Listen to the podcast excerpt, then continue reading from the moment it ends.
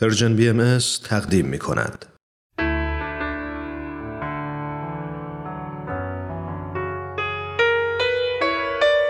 یادی از گذشته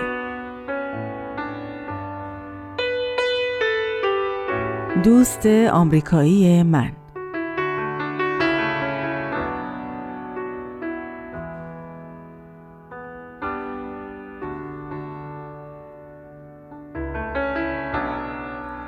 وقتی جوان بودم خیلی دلم می‌خواست به یک کشور خارجی برم و از نزدیک با مردم و آداب و رسومشون آشنا بشم و متقابلا اونا رو با فرهنگ و تمدن کشور خودم ایران عزیز آشنا کنم. اما نشد.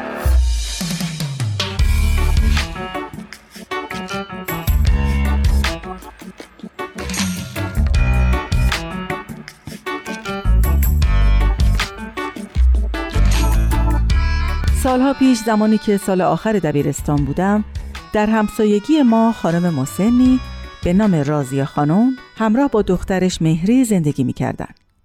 مهری تقریبا چهل ساله بود و تحصیلات دانشگاهی داشت اما دنبال کار نبود. رازی خانم پسر جوونی هم داشت به نام مهران که در آمریکا مهندسی نفت می‌خوند و درسش رو به اتمام بود.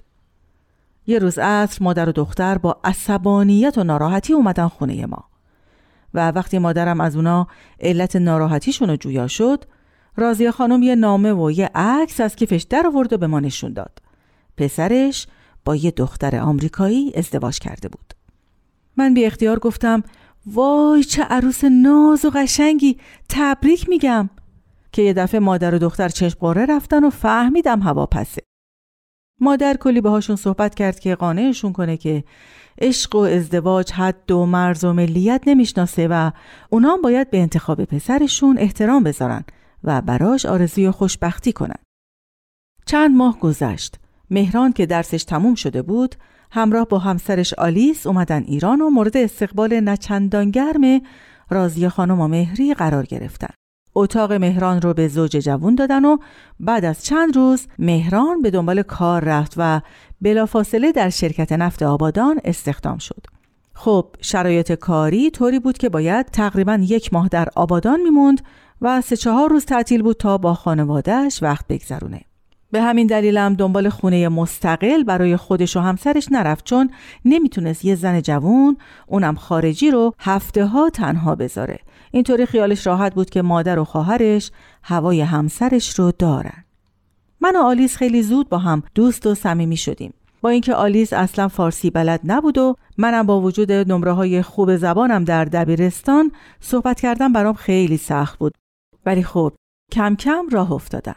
بعد از مدتی از حرفای آلیس متوجه شدیم که رفتار رازیا خانم و مهری با اون اصلا خوب نیست و یا بهش بیاعتنایی می‌کنن یا با صدای بلند و با عصبانیت باهاش صحبت می‌کنن که البته معنی حرفاشون رو هم نمی‌فهمید. متوجه شده بود که ازش می‌خواستن کارهای منزل رو انجام بده که البته اونم زیر بار نمی‌رفت.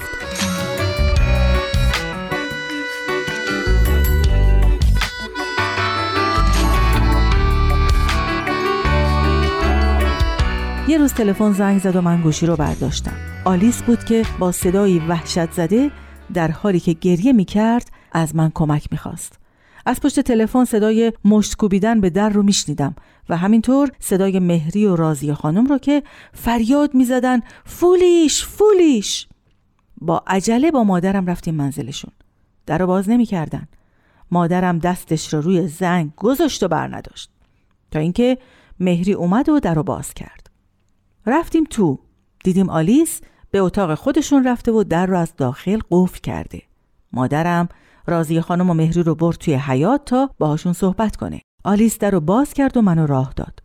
در حالی که زار زار گریه می کرد تعریف کرد که چطور رازی خانم با جارو دنبالش کرده و تا آلیس بتونه از دستش فرار کنه و توی اتاق خودش رو حبس کنه چند تا ضربه بهش زده.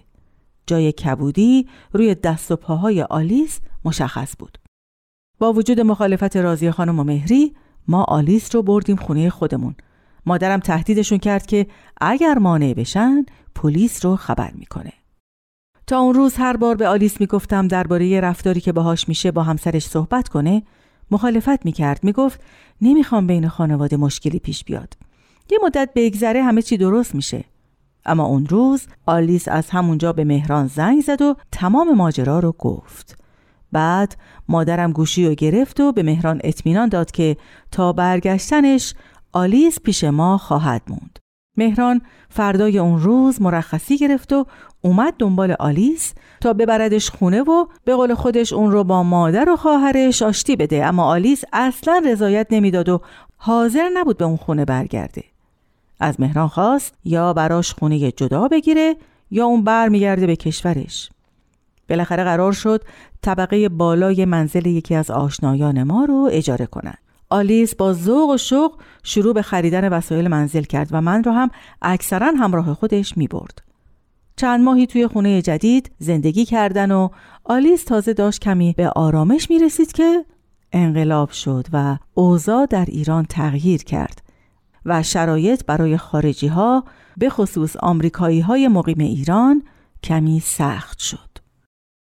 آلیس چند بار با برخوردهای خشونتباری روبرو شد و دیگه میترسید از خونه بیاد بیرون و کم کم داشت کنترل اعصابش را از دست می‌داد. چند روز بعد شرکت نفت اعتصاب شد و مهران هم برگشت. بلافاصله دو تا بلیت خرید و با هم از ایران رفتن.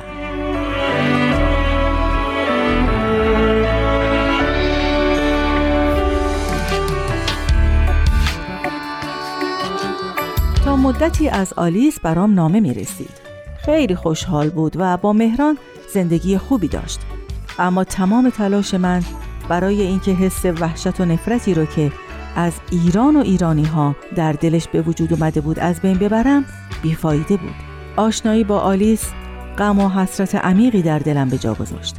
حس می کردم فرهنگ غنی و افتخارآفرین سرزمینم که همیشه به خاطرش به خودم میبالیدم با حرارت شعله های خشم و کینه بعضی از مردم همین سرزمین چقدر ضعیف و ناتوان شده. نمی‌دونم آلی سلان کجاست و این سالها چجوری زندگی کرده. اما امیدوارم همسرش مهران تونسته باشه تا حدی نظر آلیس رو نسبت به ایران و ایرانی تغییر بده. راستی چه خوب شد از آلیس گفتم. خوبه برم توی دنیای مجازی ببینم می‌تونم پیداش کنم یا نه.